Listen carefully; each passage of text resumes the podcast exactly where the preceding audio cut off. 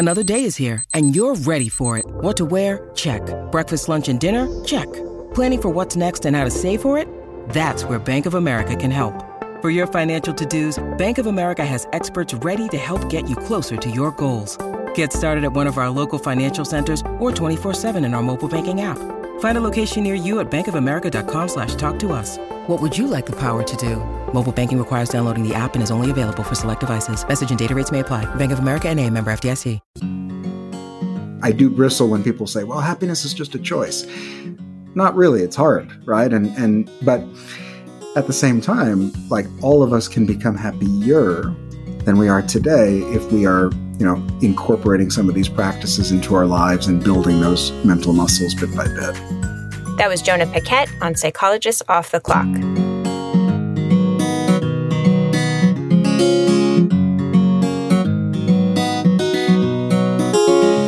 We are three clinical psychologists here to bring you cutting edge and science based ideas from psychology to help you flourish in your relationships, work, and health. I'm Dr. Debbie Sorensen, practicing in Mile High, Denver, Colorado, co author of ACT Daily Journal and an upcoming book on ACT for Burnout. I'm Dr. Yael Schonbrun, a Boston based clinical psychologist, assistant professor at Brown University, and author of the book Work, Parent, Thrive. And from coastal New England, I'm Dr. Jill Stoddard, author of Be Mighty, the Big Book of Act Metaphors, and the upcoming Imposter No More. We hope you take what you learn here to build a rich and meaningful life. Thank you for listening to Psychologists Off the Clock. We all know there are trade offs in life, like having to drive a little further to save on gas or groceries. But when it comes to your health, you shouldn't have to trade off. So don't go back to that one doctor who's always late and rushes through your appointment just because they're close by or they take your slightly sketchy insurance. Instead, check out ZocDoc, the place where you can find and book doctors who will make you feel comfortable, listen to you, and prioritize your health. You can search by location, availability, insurance, literally no trade-offs here because with ZocDoc, you've got more options than you know. ZocDoc is a free app and website where you can search and compare highly rated in-network doctors near you and instantly book appointments with them online. My kid's pediatrician is retiring this summer, so you can bet I will be using ZocDoc to find someone new who we all love and trust. So go to ZocDoc.com slash POTC and download the ZocDoc app for free. Then find and book a top-rated doctor today.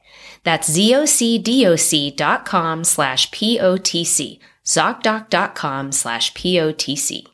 Our sponsor today is Uplift Desk, creators of office furniture designed to help you work better and live healthier. I love my Uplift standing desk. It's solid and sturdy and allows me to easily transition from sitting to standing while I work with just the push of a button. The ability to switch from sitting to standing throughout the day has been a complete game changer for me. I feel so much better than when I sit all day, and it helps me stay alert when I get tired. In addition to standing desks, Uplift offers ergonomic office seating, storage systems, even walking treadmills for your desk. Everything you need to up your office game. You can get free shipping with no hassles, free 30 day returns and return shipping, and a 15 year warranty. Remember, by supporting our sponsors, you are supporting the podcast. Visit upliftdesk.com slash POTC for 5% off your order. That's U-P-L-I-F-T desk.com slash POTC to get 5% off your entire order. I'm here today with Jill to introduce an episode with author Jonah Paquette, who's written a couple of books, but we focused on his most recent book, which is titled Happily Even After. And we're releasing this episode on the week of Valentine's Day with intentionality because events like Valentine's Day, Mother's Day, Father's Day, Christmas, they're intended to be happy times. But if you're not happy, either because you're missing family or comparing yourself to how happy other people seem, it can feel that much more painful. His book really offers some tools to build the happier muscle, whatever your circumstances may be. And I loved so many of the tools that he offered and so many of the insights he provided. Jill, what did you think of this episode? Well, I absolutely loved this episode. I found it really compelling. And, you know, we've done a number of episodes about happiness. And I always wonder or maybe worry like, are we going to be adding something new that's going to provide value for our listeners? And I absolutely felt that way listening to this.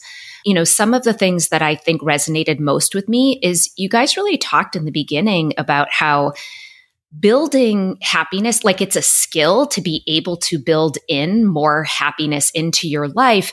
And it does not equate to an absence of pain. You know, that life is going to throw you hard curveballs all the time.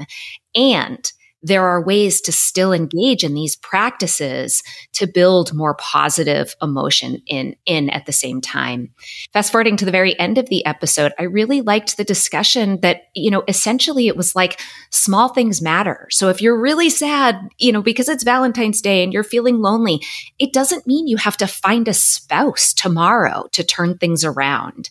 And that when you can really learn to show up for moments of awe or wonder, or to have one thing that you feel grateful for. If you can reach out to one person you're connected to, that like really these small things add up to have a really enormous impact on how we feel.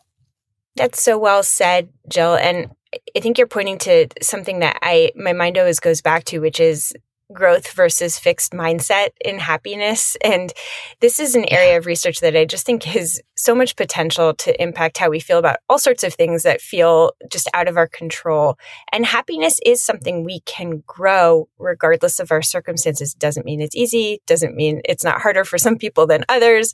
It doesn't mean that you're going to feel happy tomorrow, but there are actions that we each can take that can cultivate greater happiness, that can build that muscle, that can help us to do better in the circumstances that we have.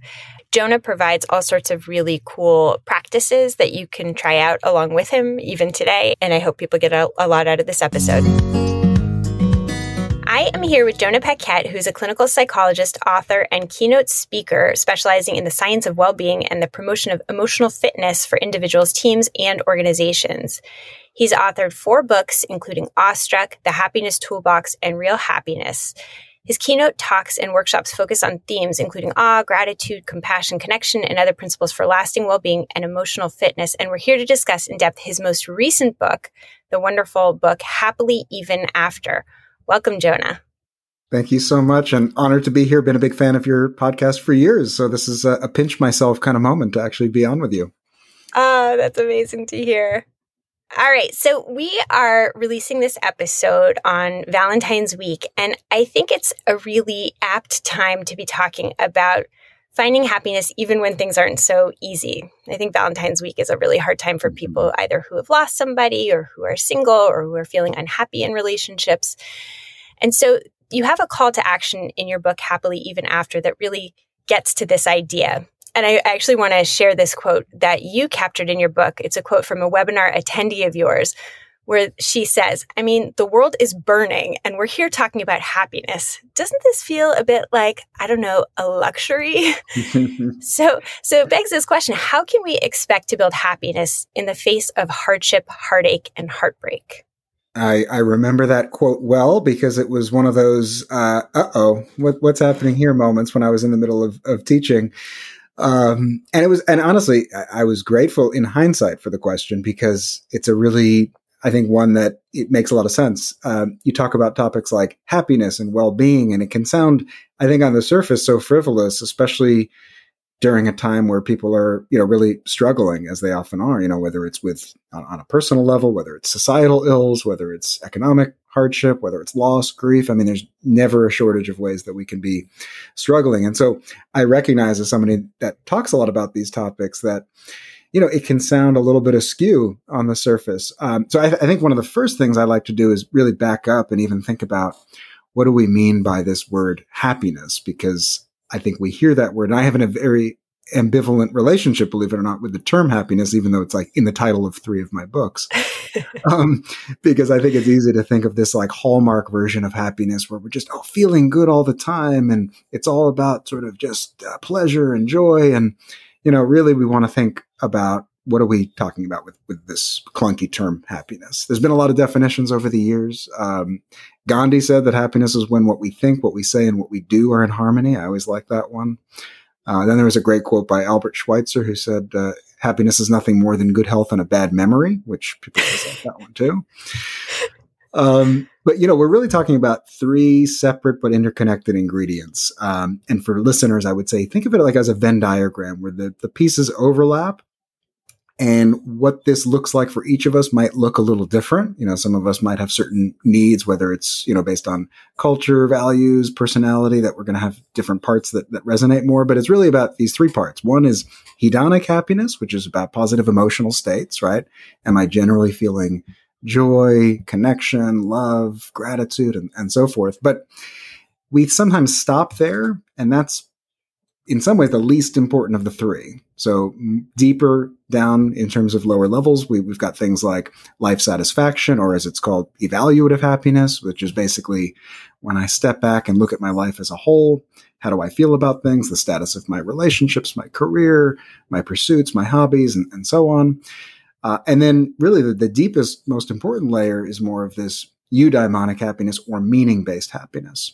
Am I connected to something that's bigger than myself, whether it's through community, family, faith, causes that I, that I, that I serve and so forth. So put all that together and we've got, you know, positive emotions, but that's just one part, feeling satisfied with life as a whole. And then third, meaning. And those are things that we can actually cultivate not just during the smooth seas and the, and the, and the easy times, but also, or especially, I think when when times are difficult, and that's really what actually inspired me to write this book. Was as someone who's been involved in positive psychology, largely speaking, for about fifteen plus years, a lot of the focus has been on either the worried well or how do we get someone from a plus two to a plus five, right? As opposed to um, when when life knocks us down, when life is kicking our butt, what can we do to actually use these skills, use these concepts, use these tools to turn things around and to move towards greater well-being, even when life is throwing us challenges. I love that description because I do think traditionally psychotherapy has focused on helping people get from negative, you know, depression back to baseline, whereas positive psychology is like from baseline and up. And what you're saying is a lot of these practices and this idea of cultivating greater happiness can sort of be practiced wherever you are. Wherever mm-hmm. you are, you can get to a, a slightly better place by practicing things that improve your positive emotion, your life satisfaction, and, and connect you to your greater sense of purpose. Yeah. And I used to even being in this field would fall prey to that where I would think to myself, okay, I'm working with someone who's depressed or anxious or stressed. We'll do all the other stuff first. We'll do CBT, we'll use ACT, all this stuff. And then once they're doing okay, then I can start talking about things like compassion, gratitude, and you know, all that. And really one of the things that opened my eyes with this was looking at just how much of this research in certain corners of it shows how some of these concepts like gratitude or awe or self-compassion or mindfulness and, and many others um, which overlap, by the way, I know with a lot of other approaches too. Uh, it's not like positive psychology has a corner on that market, but you know they're just as relevant and can be just as helpful when we are struggling, you know, to get us out of that place of suffering, out of out, out of that struggle, than when we're doing well. But yeah, our field, I think, historically really does fixate on the minus five to minus two or minus five to baseline as opposed to what's up. Freud, great quote, said the goal of therapy was to turn hysteric and neurotic misery into common everyday unhappiness. I always love that one. Not a great thing to put on your business card, though.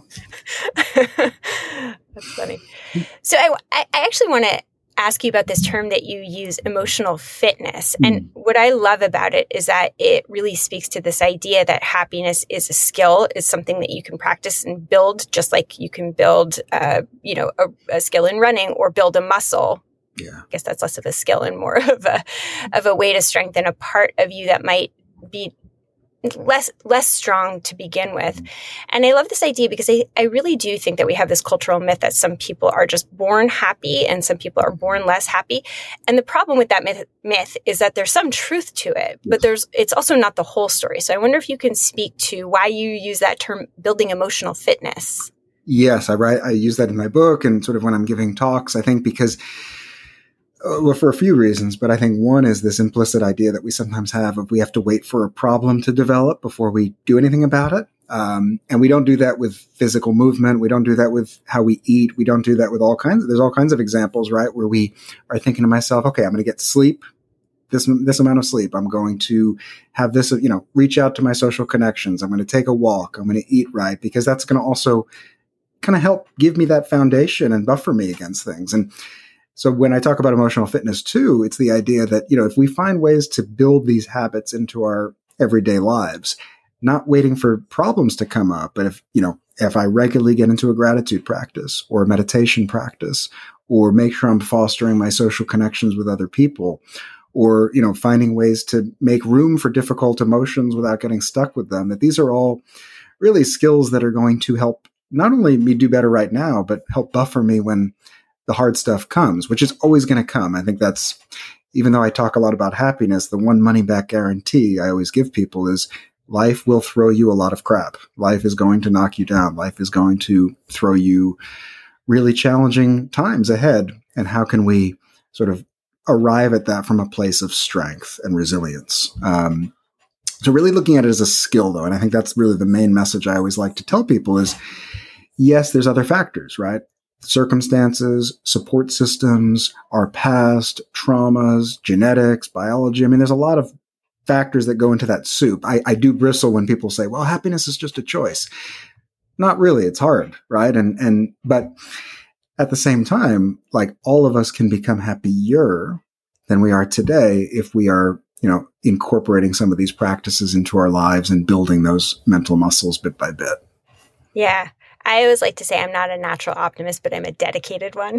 yes, and that's this is important. come from a neurotic lineage, but but with practice, and that's why I think I'm so attracted to the science of happiness is that it gives you things to do to build that muscle that are things that you can practice every day, and you really can see a difference, even though it doesn't undo your wiring. Mm-hmm. Yeah, and, and I always like to describe a lot of these skills as simple but hard, right? There's a difference between simple and easy. Um, it's hard to you know, dedicate ourselves to building a, you know, a gratitude practice, a mindfulness practice, a, to become more self-compassionate if we're very used to being self-critical and, and all the rest. But, you know, I also love the idea that we don't have to spend, you know, decades of our lives lying on a couch, sort of sharing our dreams to get there. We can actually like starting today begin to move towards these types of ideas bit by bit yeah. Sorry, Freud. which, which I, I, hate to do because, you know, I, I hate to, you know, I'm not, not, trying to turn this into a bashing. Yeah. Freud made valuable contributions, but it is true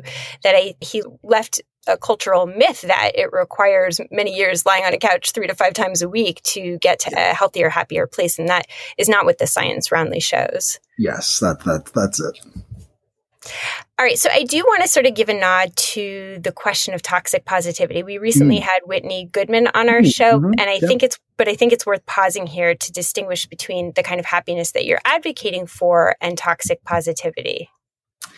Yeah, and, and I do touch on that briefly in the book because I think these days um, it's so easy to um, to go off the rails and, and to really alienate people, even if you're talking about concepts related to happiness if you're not precise about what you really mean. So, you know, certainly what we're not saying is things like, um, turn that frown upside down or just think happy or happiness is a choice or all that stuff, which, you know, you can run into this with all kinds of, even with gratitude, which, you know, I know we, I talk about a lot in the book. We know that gratitude is really potentially transformative for people struggling with depression. On the other hand, if I'm talking, if I'm working with a client who's struggling with depression and I say, well, hey, you know what's really good for depression is gratitude. I think we just have to be more thankful. That is one of the worst things you could ever say to a person, right? And so we really want to distinguish between this sort of frivolous, toxic positivity, which I think has two sort of pieces that that always yeah, I'm always mindful of. One is just the simplicity of it, which is, you know, a lot of these things are much more nuanced and complex. But two, it's the idea that somehow happiness is the absence of painful emotions or that genuine happiness somehow means we don't struggle or we don't have moments of pain. And really, I think it's crucial when you're talking about, you know, genuine happiness in this sense, or whatever term, by the way, listeners prefer. Some people don't even like the word happiness. I say, fine, use well-being, use emotional fitness, use, you know, whatever. Um, but there's nothing about those types of states that we're cultivating that that means we don't make room for the difficult stuff too. And I think it's really crucial that we, you know, we recognize that the human experience is complex and messy. And you can be a genuinely happy person and have times in your life where you're really struggling a great deal and that these are not mutually exclusive. And in positive psychology, I think just to a, a, very micro history lesson. For many years, I think there was actually not enough attention paid to that. And I think in whether you want to call it positive psych 2.0 or whatever, in more recent years, I think there is much more of a, a, recognition that first off, we need all of our emotions. If, if you could surgically excise sadness, anger, like that would be a really bad idea. Um, and that too, you can be a genuinely happy person and of course still have struggles. Um, that's just part of being human. So I don't know too much about the history in terms mm. of the more uncomfortable emotions being left out in the field of positive psychology. Mm. I wonder if you could say a bit more about that. Yeah, um, and this is again broad strokes because there's always going to be exceptions to this, and there's you know people that are weren't doing this, but I think for about the first decade or so of a lot of this this research on well being, it fell prey sometimes to being a little bit of um, happyology and a little bit too much of a focus on just, um, you know, just just the positive. And by the way, that was made sense in some ways because you were correcting an imbalance that had existed a lot. Again, not universally. It's not like nobody was talking about this stuff. Existential psychology was focusing on this and all that, but uh, Maslow and others. But you know, there was at least I would say somewhat of a focus too much on that as opposed to the way of integrating it, right? And I think, you know, what's changed in, in, a little more recent years is even research looking at the benefits of painful emotions, right? The way that a lot of these things that we would quote unquote call negative emotions, which is overly simplistic, actually is a really crucial, necessary part of our lives that can help us in terms of moving towards well-being if we find ways to sort of work with it effectively and make sense of it and use it as valuable information to change our lives. So I think that's shifted a little bit where there's a bit more of a nuance. And honestly, what, what, what I think is happening over the years is a lot of these different fields are in some ways moving towards each other. A lot of traditional approaches are incorporating more of a lens of well-being. A lot of these positive psychology approaches are looking at sort of ways to work with the, so maybe it's where we end up in a handful of years is more of a kind of a shared universal common factor approach that we can apply. Yeah. It, it seems like it would be more useful to be able to capture all of it. And I will say, I mean, as you're talking, I'm thinking my book about role conflict, work work parent mm. conflict really talks about it in that way that we've often thought about work family conflict. Then there's this other term, work family enrichment. Mm. And what I have found is that the two are kind of, they go hand in hand. That part of how our roles help each other out in part is not despite, but rather because of the tension and the that exists between them. And that if we sort of are able to make space for that tension, there's actually a lot of benefit that we could find. So we don't want to get rid of the role tension. We actually want to approach it more strategically. I love that. And I think you, you know, whether it's with regret, whether, I mean, there's all kinds of things in life that we can, we think of as, oh, this is something to be avoided as opposed to maybe there's, there's ways to make meaning from it, to give us lessons to, that we can incorporate to change our life. And it's not so black and white, all or nothing as we sometimes think with a lot of this. Yeah. Yeah. So that's actually a good segue. I, I've been thinking a lot about regret because I will be releasing an interview with Bob Leahy, who wrote a book on regret called If mm. Only. It's a terrific book. But regret is one of these things that makes us feel kind of rotten. Mm. And too much regret is not good, although some regret is quite helpful. But you hmm. have some interesting exercises that I love, um, including this one, which is remembering the bad. Mm-hmm. it's kind of a twist on regret, regretting past experiences. So I wonder if you can talk about how remembering the bad can help our happiness and why we should practice that. Yeah, and this is drawn. I have to give a shout out to uh, one of the great gratitude researchers out there, uh, Robert Emmons, Bob Emmons, um, who's written a great couple of great books on on gratitude himself. Uh, he's also a fellow New York Yankees fan, so I, I, like him for that reason too. No offense, I know you're in Boston, but um, you know he talks about how you know sometimes with gratitude, it's not just about focusing on the good. That's how we tend to think about gratitude. It's like, well, what is something that I feel thankful for on sort of a basic level?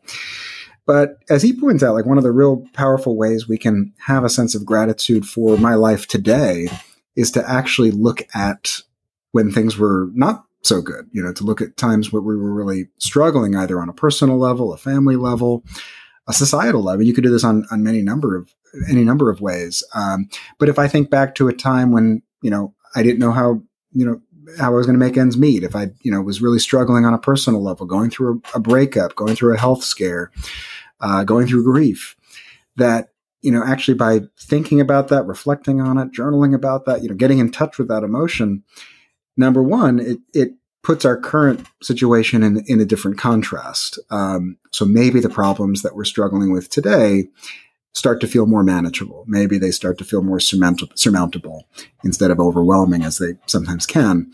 The other thing it can do is highlight implicitly, kind of look at highlighting the strengths that we all possess to think about, well, what enabled me to overcome that? Who did I lean on for support who helped me through that? So you can start to go that direction too. And so either way, instead of just kind of turning the page on and, and forgetting about those hard times, remembering them, making sense of them, using them to create a sense of not only meaning in the here and now, how did I overcome that, but actually giving us some valuable clues of how I can overcome whatever I'm going through now uh, is sort of the idea that I try to tap into when it comes to that in the book. Yeah, and then you have this uh, sort of the the contrasting exercise that I also really loved of mentally subtracting positive oh, events, yeah. which I think is really cool. So can you explain that one? I, I, I love all of the exercises, and there's so many we won't have time to get sure. to all of them by any stretch. But what I really love about your book is there's like very distinct practices that you can engage starting today that can yes. really help you cultivate your emotional fitness. and my and my aim was really to do a, a, shopping cart grab bag approach because I think I even say in the book, um, you might be reading through this and and some of them you're going to be like, ah, oh, this is not going to work for me, and that's fine. you don't have to do it. Um, so that way you have kind of a, a, Rolodex, if you will, of different. Do people still use Rolodexes? Yeah, I don't. You'll have to update that metaphor. uh, yes, your Amazon cart approach. Yeah, your Amazon um, cart. There you go. Yeah. So with with mental subtraction of positive events or mental subtraction of, of positive parts of life, the idea is that again, and this was drawn from some interesting research on gratitude. So I'll just briefly talk about some of the original uh, thing that they found here in that in that study was a lot of the time when we think of gratitude, we think of, okay, let me identify a person or a part of my life that I'm thankful for. Let me think about that thing or that person and think about how much better my life is because of that. How great. And that's nice. I mean, that, that, that feels good.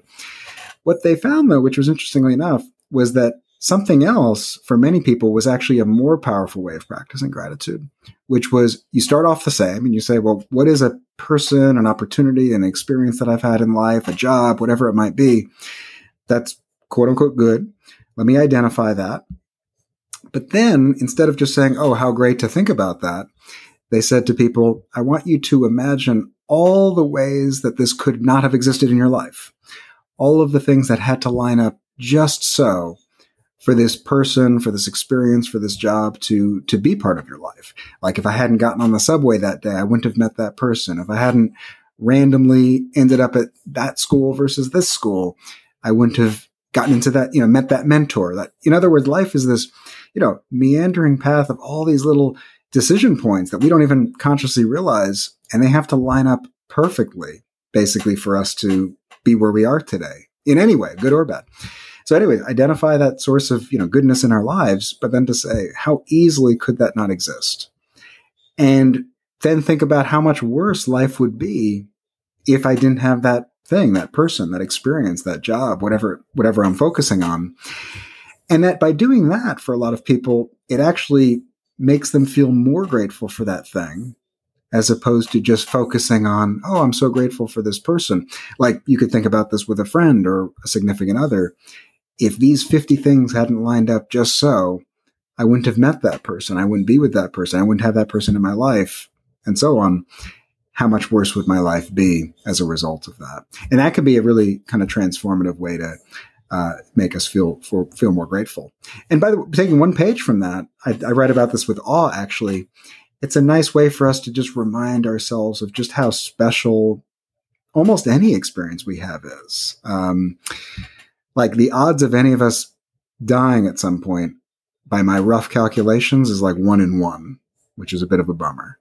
That is but the odds of any of us living is has been estimated to be I forget the number offhand, but someone even tried to figure this out. It's like the most infinitesimal number that you can imagine. It's as close to zero as you get without being zero. If you think about every ancestor that had to live long enough to pass their genes along, every everything, you know, for the particular sperm and egg to get together, for for you know, for our planet to exist at the exact distance between the sun and the earth. I mean, you could go in, a hundred different ways, and it's literally the smallest number that you can get without being zero. And then the Earth being around as long as it has for us to have this moment right now is again as unlikely as you get, and yet here we are. And through that lens, it doesn't mean that everything's you know fun and games and, and unicorns, but it certainly shifts our perspective to realize that like the good times, the bad times, all of life, this whole mess of life is truly a, a rare gift that, you know, everything, everything would suggest we wouldn't get it, except here we are right now receiving it. Um, and I think when we think about through, th- that through that way, the unlikelihood of existence, the unlikelihood of this moment, that can be both a gratitude exercise, it can be an awe exercise, it could be, you know, I'm rambling, but whatever you want to call it, it could be another way to just really shift our perspective, I think. That's my mind is kind of blown. Give me a moment here. that it's crazy to think about. It's true um, that so many unlikely events had to follow one another for this moment to arrive, and that even just recognizing that, even if there's pain in the moment, that it's kind of a miracle. It's like almost magical. That's definitely how I try to think about. And by the way, if anyone's listening, don't worry. I am as human as the next person and then some. I don't always have this fr- frame of mind. I sweat the small stuff as much as anyone, but I do think when when you can sort of pause, step back, and think to myself, how unique and how rare and, and what a privilege really to, to have any of the experiences that we do, the joys, but also the pains. Um, you know, it, it, gives our life a different, I think, sense of meaning um, and, and puts it into a different light. Yeah, when you need mealtime inspiration, it's worth shopping Kroger, where you'll find over 30,000 mouthwatering choices that excite your inner foodie. And no matter what tasty choice you make, you'll enjoy our everyday low prices, plus extra ways to save, like digital coupons worth over $600 each week. You can also save up to $1 off per gallon at the pump with fuel points. More savings and more inspiring flavors make shopping Kroger worth it every time. Kroger, fresh for everyone. Fuel restrictions apply. Look, Bumble knows you're exhausted by dating. All the must not take yourself too seriously and 6 1 since that matters. And what do I even say other than hey? well, that's why they're introducing an all new Bumble with exciting features to make compatibility easier, starting the chat better, and dating safer. They've changed, so you don't have to. Download the new Bumble now. So I, actually wanted to dive a bit more into Awe because you do have this entire book, uh, Awestruck, that is just wonderful. I had a chance to read Thank it, and you. it's terrific. And um, you dedicate a section of Happily Even After to awe as well. And you just gave like this great example of how we can experience it. But I w- almost wonder if we can back up a little bit mm. and have you define what is awe and how does it relate to happiness? Yeah. Um, so this was a topic I got really into in the last few years. Um, people think I'm a, I'm a strange person for dedicating a couple of years of my life to just studying, learning about, writing about, talking about this this unique emotion. But it really is a fascinating emotional state, uh, in my opinion, at least. So these moments of awe, these moments of wonder, uh, turn out to be really powerful for our mental health, for our physical health, for our relationships.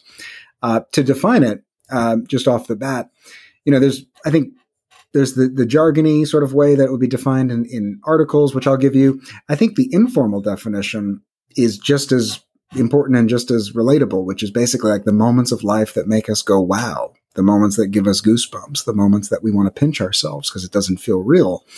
Um, I think it's just as useful. But if we think about the, you know, to operationalize it a bit, researchers who talk about awe, they talk about it as, you know, we have an experience that has two, two components. One, we come across something that's vast, something that's bigger than ourselves. That's part one. And that could be, by the way, in like the literal sense, like I'm looking up at the night sky, I'm looking up at an impossibly tall skyscraper, a beautiful, you know, bit of architecture, but it could also be like in the idea realm, like you watching your kid take their first steps is not vast in the way that like the ocean is vast, but it's just as vast in its own way. Or listening to a, you know, a soul touching piece of music or watching an incredible athlete perform, you know, whatever it might be. there's vastness can come in a lot of shapes or, or, and sizes. So the first thing is we encounter something that's vast, that's bigger than us.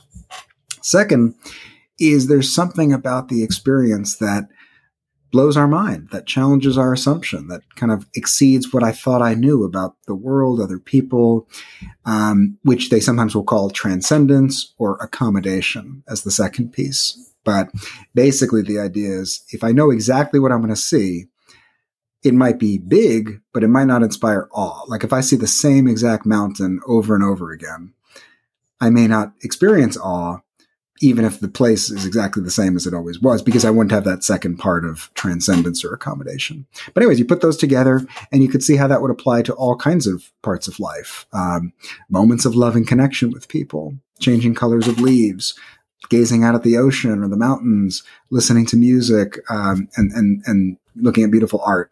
So anyways, I got really fascinated by this topic. But one of the things that got me really interested in, a, just a real brief aside, was do you ever go down those like Wikipedia rabbit holes? yes, too okay. often. I was going down one of those. I remember, um, and somehow I, I, I like I'm a little bit of a space geek. I don't understand any of the astrophysics. I'm not smart enough to understand like any of that, but I love like looking up at stars. I have a telescope. Um, and I've always said like one of my dreams would be you know, which probably won't happen, but to like actually go up and, and see the Earth from outer space and, you know, whatever.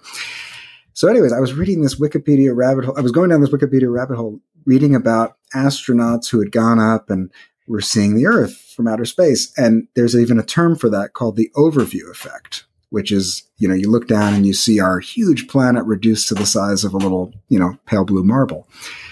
But what got me really fascinated with it, I remember, was not so much like the descriptions or the pictures of it, but what happened next, which is that almost universally, a lot of these people came back like forever changed.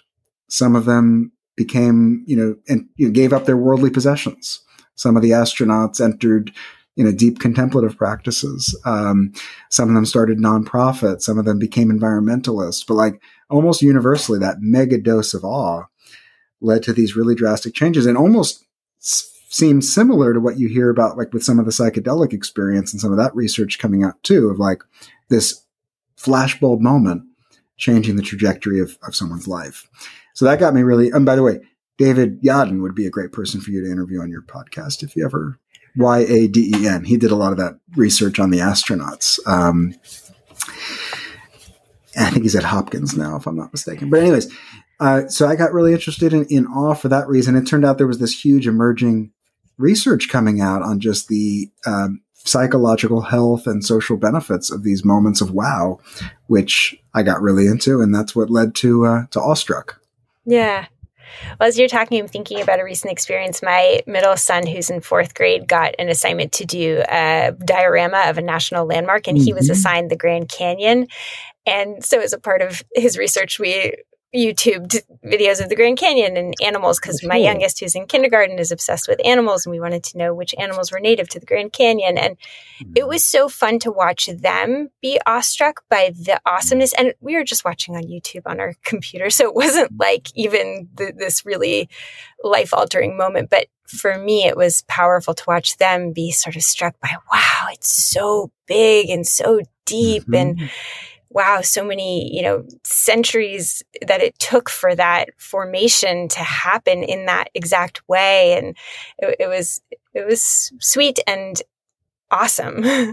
yes. And by the way, great example because, you know, there's sometimes these different layers to all experiences. There's the actual like physical, for lack of a, like the Grand Canyon, right? You see it, but then the mental part of like, well, how old is this and how did it get developed and what's ha- you know, that's a whole other layer. Like you could look up at the stars, great, but then you can realize, well, everything in my body is made from matter descended from those stars.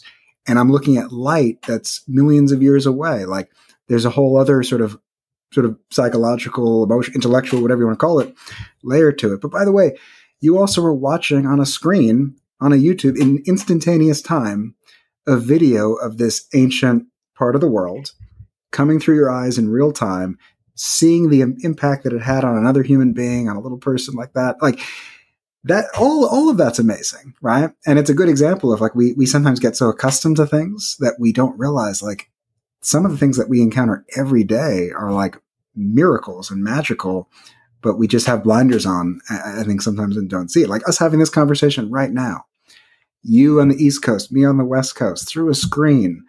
It's like futuristic Jetsons level stuff. Um, but we take yeah, it for granted. We take it for granted. Yeah, as a part of my mindfulness practice, my meditation mm. practice, and I don't meditate like for hours on a cushion. Like it's mm. like a few minutes mm-hmm. most days. But yeah. one of the things that I really am deliberate about practicing is one minute that is dedicated to just being really appreciative for something that I typically take for granted. Yes. And I find it really powerful and it kind of carries through the day because it, it is we just habituate to whatever is around us. And like you're saying, like this thing that we're doing right now is incredible. It is wild. We would not have thought that this could ever happen, you know, a decade ago. Mm-hmm. And here we are just taking it for granted. And it takes practice not to just default to that taking it for granted, but it's not a difficult practice. It's just you have to do it deliberately. Absolutely, because I think our mind habituates so easily. We get used to good things in life. I mean, this is one of the, you know, we know we know that for most of us, that's that's how it goes. So, number one, we don't want to judge ourselves when we do that because that is just called being a human. But to your point, like that, that is a practice that I write about in Awestruck too, and that I love to do with people because I think when we hear that word awe, we sometimes also think like we think Grand Canyon, we think night sky, we think once in a lifetime moments, but I would say even more important is to get in touch with those moments of wow that we do take for granted. Um, and I'll sometimes invite people just to say wherever you are joining from, like when you, you could be in your room at home, you could be at work, you could be outside, like just look around your field of vision wherever you find yourself and notice how many things you can see, touch, feel that would have been mind blowing even 10 years ago, let alone 100, let alone 1,000, let alone 10,000. Like we really are surrounded by these incredible things, but that we do get used to and we forget how special they are. Yeah. So let me switch the question. Practicing awe requires deliberate attention in in times where we're doing fine. But hmm. you suggest that it's even possible to experience awe in darker times, in times of heartbreak or, or, hardship. And I wonder what kind of practices you recommend for doing that. So if we're in emotional pain, having a hard time, mm. how can we access experiences of awe? Yeah, well, one of the things that I'll back up, one of the things that really struck me in, in learning about awe was similar to when we've talked about some of the other concepts around well-being and happiness but you know incredible research coming out on how moments of awe even help people with post-traumatic stress disorder symptoms. Incredible research coming out about how it can boost our mood lower stress. Um, in a time of record loneliness it's one of the most connecting emotions out there. Um, you know there's there's a lot of benefits to awe, but I would say some of the absolute top of the heap ones that you see are actually it's it's been referred to as the ultimate collective emotion because when we experience this emotion, we feel closer with others. We feel more connected to the group, to the world around us, to the universe. Like it has this very binding quality to it. So, you know, I think if you think about so many of the things that we struggle with right now in the world, with record rates of stress, depression, trauma, um, record rates of loneliness in the United States, this experience actually can be a balm for not not to say it's a cure all for any of it, but it, I, was struck really by how much many of these things that we struggle with individually and collectively can be uh, at least somewhat helped by these moments of awe. So instead of just being this like, oh, when life is good, I'll notice the beauty around me. Actually, when life is hard is when we should ex- get in touch with this. But you know, in terms of like how we do that or what we do that, that's good. It's going to be on the one hand a really individual thing because what gives you a sense of awe might give me a shrug and, and mm. vice versa. So I always like to talk to people about potential experiences of awe as opposed to like you're going to experience this emotion. Because I could go to the Grand Canyon, I hate to say it. And if I'm busy thinking about work or email or the score of the Knicks game, like I'm not going to experience awe, even if I'm looking at this incredible, awe inspiring place. And so we don't, I, will never forget, I, I had a friend visit me in California when I first moved out here. And he says, take me to, you know, something that's very California. So I took him to Muir Woods, which is this beautiful redwood grove near me. Yeah. And I'm looking at around and it's the spiritual experience. I'm like, we don't have things like this in Brooklyn where I just moved from. And about 10 minutes in, he turns to me. He says, So, is there anything else to see here besides the trees? So, it did not impress him very much. But, you know, he can listen to a particular band and get a sense of awe from that music that I'm like, ah, what the heck is this? So, it's really, so that's, I think, just as a long aside, but I think it's important to remember. That's like, an important aside and a great anecdote. but, you know, I think for, for when we're struggling, I think, um, for one thing, anything that can get us in touch with sort of other people, right, is going to be an important thing because so much of various psychological ailments have to do with loneliness.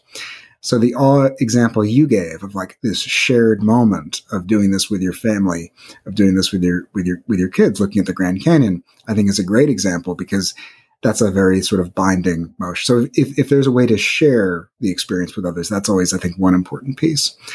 But I think too, you know, getting in touch with just how vast the world and the universe around us can lead to this shift, shift in perspective that when we are struggling, we don't tend to really have. Like we tend to be very myopic. We tend to have tunnel vision. We tend to get stuck and, and fixated on whatever particular problem we're going through, which is all very real, of course, by the way. But if we can kind of remind ourselves of our, so there's a phenomenon in all called the small self effect, which basically means when you encounter something that's vast, that's bigger than you, you feel small, but not in a way that's threatening or negative. Not like, oh, my life is meaningless. So if I look up at the night sky, a sunset, the moon, the ocean, mountains, you know, vast places or parts of life, that can actually, you know, lend this very powerful shift in perspective where it puts whatever we're going through in a little bit of a different light. So that's one kind of powerful way that we can think about that when we're struggling. I also think things that can kind of tap into that sense of shared humanity. So if we learn about people that are doing amazing things to change the world and have an awe, you know, it was just MLK Day a couple days ago. Like that's a great example of like we can feel awe from people's courage. We can feel a sense of awe from inspiring acts that people do by people who are doing amazing things to change the world. So I think if there's any message I, I like to give with awe, it's that these moments matter and that they're much more at our fingertips than we sometimes tend to think. It could be, yes, it could be the Grand Canyon, but it could just as easily be those moments of connection with someone we love. And we're like, wow, this is actually really special. It can be looking up at the night sky, but it can just as easily be seeing a hummingbird outside and say like, wow, I get to share this moment, this experience, this planet with things that feel like they should be out of science fiction practically. They're amazing. So yeah, I, I, I digress, but I think, you know, I don't get too caught up with the sort of where we find it. I think of it more as an open book with, with clients or with people that I talk about to say, what parts of life give you these moments? And then how can we take one step towards maybe putting ourselves in a position to potentially experience it, knowing that there's not going to be a guarantee, of course. Yeah. Well, so I, I love so much of what you're saying, but one thing I want to just pull out is what's happening in our mind space when we have these opportunities to experience awe. And I think your story of your friend going to Muir mm. Woods and or you going to the Grand Canyon while thinking about work really illustrate this, which is, you know, our minds are often chattering away. And so these awe inspiring experiences that could be at our fingertips just aren't because we're not present for them. And so that's a part of the practice that I think is something that most of us need to be deliberate about because our minds do. They chatter away. We we do yeah. sweat this small stuff and we get all caught up in it and we miss kind of what's right in front of us. And you know i have experiences like this every day as a parent where my kids will say something funny but i'll be thinking about you know a work project that i'm behind on as usual or mm-hmm will be running late to school and my little one will grab my hand and it like I need to remind myself like feel his little hand in yours. This is so sweet. But I'm like so stressed out about being late that it it really requires me to like pull back take a breath and notice that that that moment is really special. I love so much of those examples and I think what you what you say is so true of just first off we are we are going to miss on a lot of these things. We are going to miss out on a lot of these magical moments because that's just how we are built. And so I think first for listeners really to remember this is not an invitation to beat ourselves up. Oh, I should be feeling this. I should be feeling that. It's like No, you're you're you're, a human being as as we all are. But can we have that intention and make a little more contact with the present moment? Have a little bit more sort of uh, less multitasking in our lives, be a little bit more present with whatever we are encountering. I think, for, as you said, like awe and mindful awareness really are this bi-directional sort of, they feed each other. The more mindful we are, the more that we notice these opportunities for awe. And interestingly enough, when we experience awe, it's one of the most present, focusing, for lack of a better term, experiences that we can have, all the way down to things like decreased activation of our default mode networks in our brain. Like that almost shuts off line. Like we're very centered, we're very present, we're very connected to the moment when we experience this. So it really, to me, is a, is a nice bi-directional relationship between awe and, and that sort of mindful awareness that you speak to. Yeah. And I want to bring back this uh, running thread that you had offered about uh, awe being a very interpersonal, sort of mm. connected emotional experience. Uh, I guess it doesn't, you can experience awe totally on your own, but there's often a real uh, human connectedness element to it. And you have a section in your book where you talk about practices of connection. And just recently, Robert Waldinger, who is the uh, director of the Harvard study, came out yes. with a, a new book. His new book is The Good Life.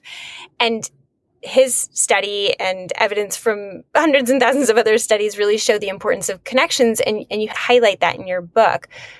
But there is this important question of how do we find connection in hard times? You know, when we are feeling isolated, either sort of in our mental space, we're interpreting that, you know, nobody else understands, or we are like functionally alone. Like people have ended relationships or they're widowed or uh, we're in a pandemic and stuck in our houses alone.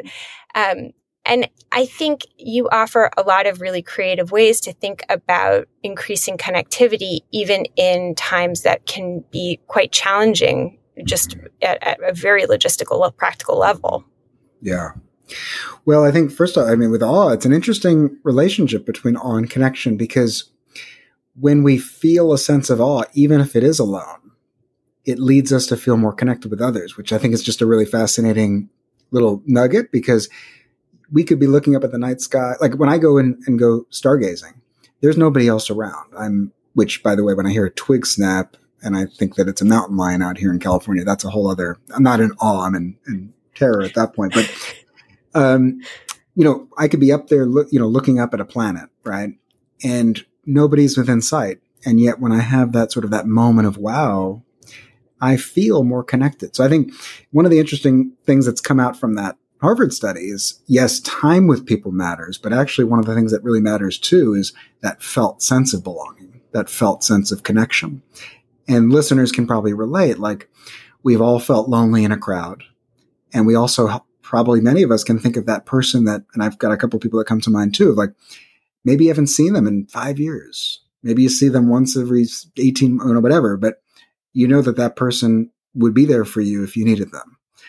And so kind of it's not always just about like how much time am I interfacing. And this was really important during the pandemic, I think, to not just think about how can I sort of constantly be around people, but actually more how can I feel close with people? How can I feel that sense of belonging to the community, to the, you know, and that's just, I think, another interesting piece there. But, you know, I think like with in Happily Even After, I have that a whole chapter on sort of the benefits of connection. And of course, I talk about that that study, which is one of my favorite studies. It's amazing. It's amazing that it's such a long running study. They've collected so much data, and the main take home is we need good relationships in our life. I love things like that, right? It doesn't have to be as complicated as we sometimes make it. It's like, okay, here's what 90 years of research says: have have good relationships. Um, but I think it's a good call to action because a lot of us don't always prioritize. And uh, of course, there's going to be barriers, but a lot of us think to ourselves, and I'm guilty of this sometimes, of like, well, I'll reach out to that person when life gets a little settled down. Or I'll, you know, make time when things feel a little bit smoother. Or right now, I just want to zone out and watch TV and, you know, been a busy day. And I think, you know, if we all think to ourselves each day, it could be even just a sing- single moment, like a little self reflection for five minutes of, is there one small step I could take right now towards connection? Maybe it's setting up that coffee date with somebody. Maybe it's just sending a text to a loved one and saying, "Hey, I'm thinking of you. Let's let's talk soon." Maybe it's you know using social media in in not to start arguments, but to actually like connect with somebody that we we don't see as much. I mean, there's all kinds of different ways that we can think about it, but I always think of it more as, you know, it doesn't mean doing a 180. It doesn't mean we have to sort of go from zero to 60 so quick. It's just like, is there one step I could take today towards connection? One person I could reach out to, one way that I could show love, one way that I could express what someone means to me. Um, you know, and, and there's not a right or wrong answer to any of those. I always definitely have the opinion though of like, one degree changes repeated over time is really going to one you know one percent more connection tomorrow is is going to be compounding interest over time um, if we keep it up. Yeah, I love that small changes. And I'll share that one practice that I love that I picked up from a book called Love 2.0 by positive psychology researcher yeah. Barbara Fredrickson. Great book. It's a great book. And um, she talks about doing a sort of end of day reflection slash meditation, which I do like after I'm in bed, if I'm particularly if I'm feeling a little bit lonely that day, is to just pause and reflect on the most connected moment that you had that day. And maybe it was a text. Maybe like that's all you got. Maybe it was with a client. Maybe it was with the barista who gave you your lovely mm-hmm. cup of coffee. Um, maybe it was with a pet. Maybe it was with yourself, but just whatever was the most connecting thing, moment in your day, and just spend some time sort of marinating on that memory to kind of magnify it. So even if you didn't have a lot, really take advantage of what you do have. And the reason that I like that and uh, is going to tie to the next question that I have, because I love that you talk about self care as not always doing another thing, but that sometimes it can mean doing one less thing, which mm-hmm. I think is a beautiful yes. thing because so much of the self help literature, it can feel like, oh my God, I'm already so overwhelmed yes. and there are just yet more practices that I have to do. So I wonder if you can talk about how you um, advocate for self care. Yeah. And, and, by the way, um, I love the example you gave too, because I think we don't always remember this, right? But it's like when I'm thinking about something, good or bad, my mind and my brain are basically acting very similar to when that thing was happening, right? So if I think about the person that cut me off in traffic and I'm ruminating about it, it's as if they're cutting me off in traffic over and over again. If I think about the bad interaction I had, it's as if that interaction is having happening over and over again. And by the way, this is not a new concept. You know, the, the Buddhists have talked about this for thousands of years suffering being two arrows and there's the thing that happens and then it's our mind's reaction to it. But I think it's so important to remember that like that works both ways. It's not just for the lousy stuff, the stressful stuff, the difficult stuff. It's for the beautiful parts of the day too. So it's like if I'm savoring and holding on to and reflecting on a positive moment, a positive memory, a positive interaction, I've actually activated many of those same neural pathways in my brain over and over again as if that good moment had happened five times, 10 times, 20 times. And from a well-being standpoint, that is such a important meta skill, right? That's like we have the good experience, but we sometimes forget good experiences, good moments can just, you know, be gone the next second. So how can we hold on to it? And uh, I'm a big, you know, Rick Hanson's a great person with with this stuff too. If listeners are, are curious, but you know that that idea of neuroplasticity, positive neuroplasticity that way, I think is really important. Um, yeah. So with, with self care, I was, I, you know, when I, when I talk and write about this, I, I'm always struck as you basically, uh, uh, did a great job of, of, of, highlighting is, you know, when you're writing a book and, and you've written a book and, um, you know, it's, it's, it's hard because you, you're giving ideas. Oh, this is a great idea. But you always have to realize, like, for a lot of people, it's just one other thing, right? Life is already bursting at the seams. How am I supposed to set aside 20 minutes to meditate? How am I supposed to set aside 10 minutes to do this, that, or the other? And, you know, you could very easily, it could just feel like a chore if you're not careful for that. And I think with self care, especially, that's like an area that people have gotten so, like, if you say the word self care, people now think, okay, I'm doing these 10 things. And I think it's a very simple concept, but I have to give credit to my, my colleague at work because when we would teach a course on happiness, we had a week on self care. And my, uh, my, my good colleague and friend name is uh, Dr. Patricia Eaton. She's a great positive psychology person as well. And, and she would always say, you know, let's remember that sometimes for some people, self care is doing more, but for a lot of people, self care is actually doing less. If you are the working mother who's like struggling, you know, dealing with 50 things at once, saying, well, why don't you go add to that plate is going to feel really daunting. Maybe it means saying, is there one thing I can give up? Is there one part of life that I could take a time out? Can I take 10 minutes just to breathe and sit in bed before I go deal with the stuff at home? And I think we sometimes forget that when it comes to this broad concept of self care. Yeah. Yeah. I love that. I I am always excited when I hear people giving advice of take a thing off your plate, do less. Yes. because I think that so many of us feel, as you just said, that life is really bursting at the seams. And there is so much evidence behind doing some of these activities. And I think, you know, they're all great activities, but we need to sort of see it in context and that if your life is overfull and doing another thing, even if it has evidence mm-hmm. behind it, is going to overwhelm you, then it is worth just pausing and making sure that you have space, to, as you said, to breathe, to just kind of recenter. That that is something that that's sort of one of my big New Year's resolutions is like take things off the plate, subtract, which is um, a concept that we've talked about on this podcast before, subtraction, and I think it's really an important one. So I'm always excited when I was really excited to do that. We? No, we're not. Our brains are not wired for subtraction, but it is mm-hmm. really important, and so I, I love that you advocate for that. Yeah, and I think, and if you're not going to subtract, I would also say for people to really feel empowered to look for the types of skills, as you say, that can be done briefly that aren't overwhelming and daunting. Like you talked about breathing, and I, am always a big fan of a lot of breath work and work by people like um, Dr. Emma Seppala, uh, I, I, think is her name at Yale, and um, you know, one of the things like that's probably the quickest way for us to change our physiology is like through five minutes of controlled breathing, of pursed lip breathing. And like, you don't have to spend five hours doing something. It can be, you know, very short if that's all we have time for. And sometimes the short stuff that takes a few minutes is, is all that, all that we need to just reset our system a little bit. Totally. Well, there's so much more in your book that I would have wanted to get to optimism, finding your oh, yes. why, uh, communication skills that are so useful, being kind, and, and sort of how to practice that. So I highly recommend that people pick up your book. And I also just wanted to invite you to share where, where can people follow you and get more advice and wonderful teachings that you have to offer?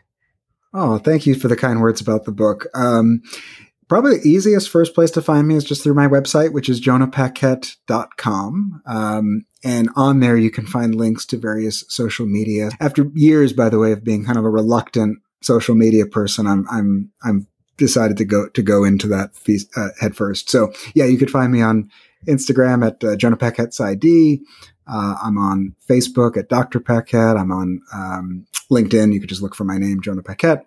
And yeah, wherever you want to connect with me there. And of course, my website has information about my books, upcoming talks, events. And you have a newsletter that people can subscribe to. Is that right? Yes. Thank you for, for, reminding me. Yes. So I do send out a newsletter. I have a monthly newsletter that's kind of a full newsletter called The Habits of Happiness, um, which is, you know, links, book recommendations, articles, things like that of other people doing amazing work related to well being.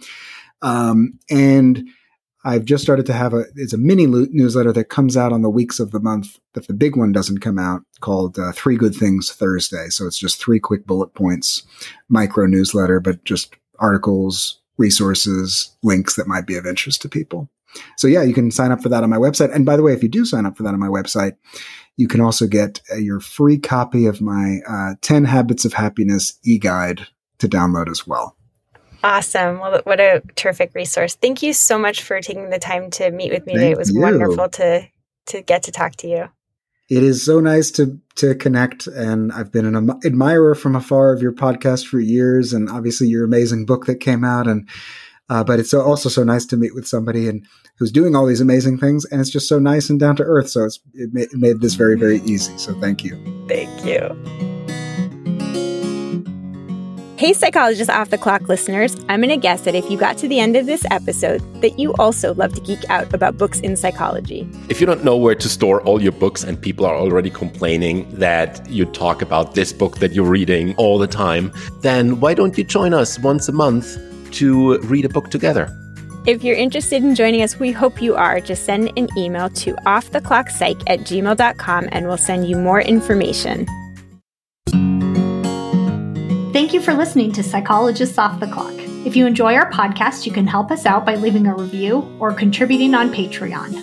You can get more psychology tips by subscribing to our newsletter, and you can find us wherever you get your podcasts.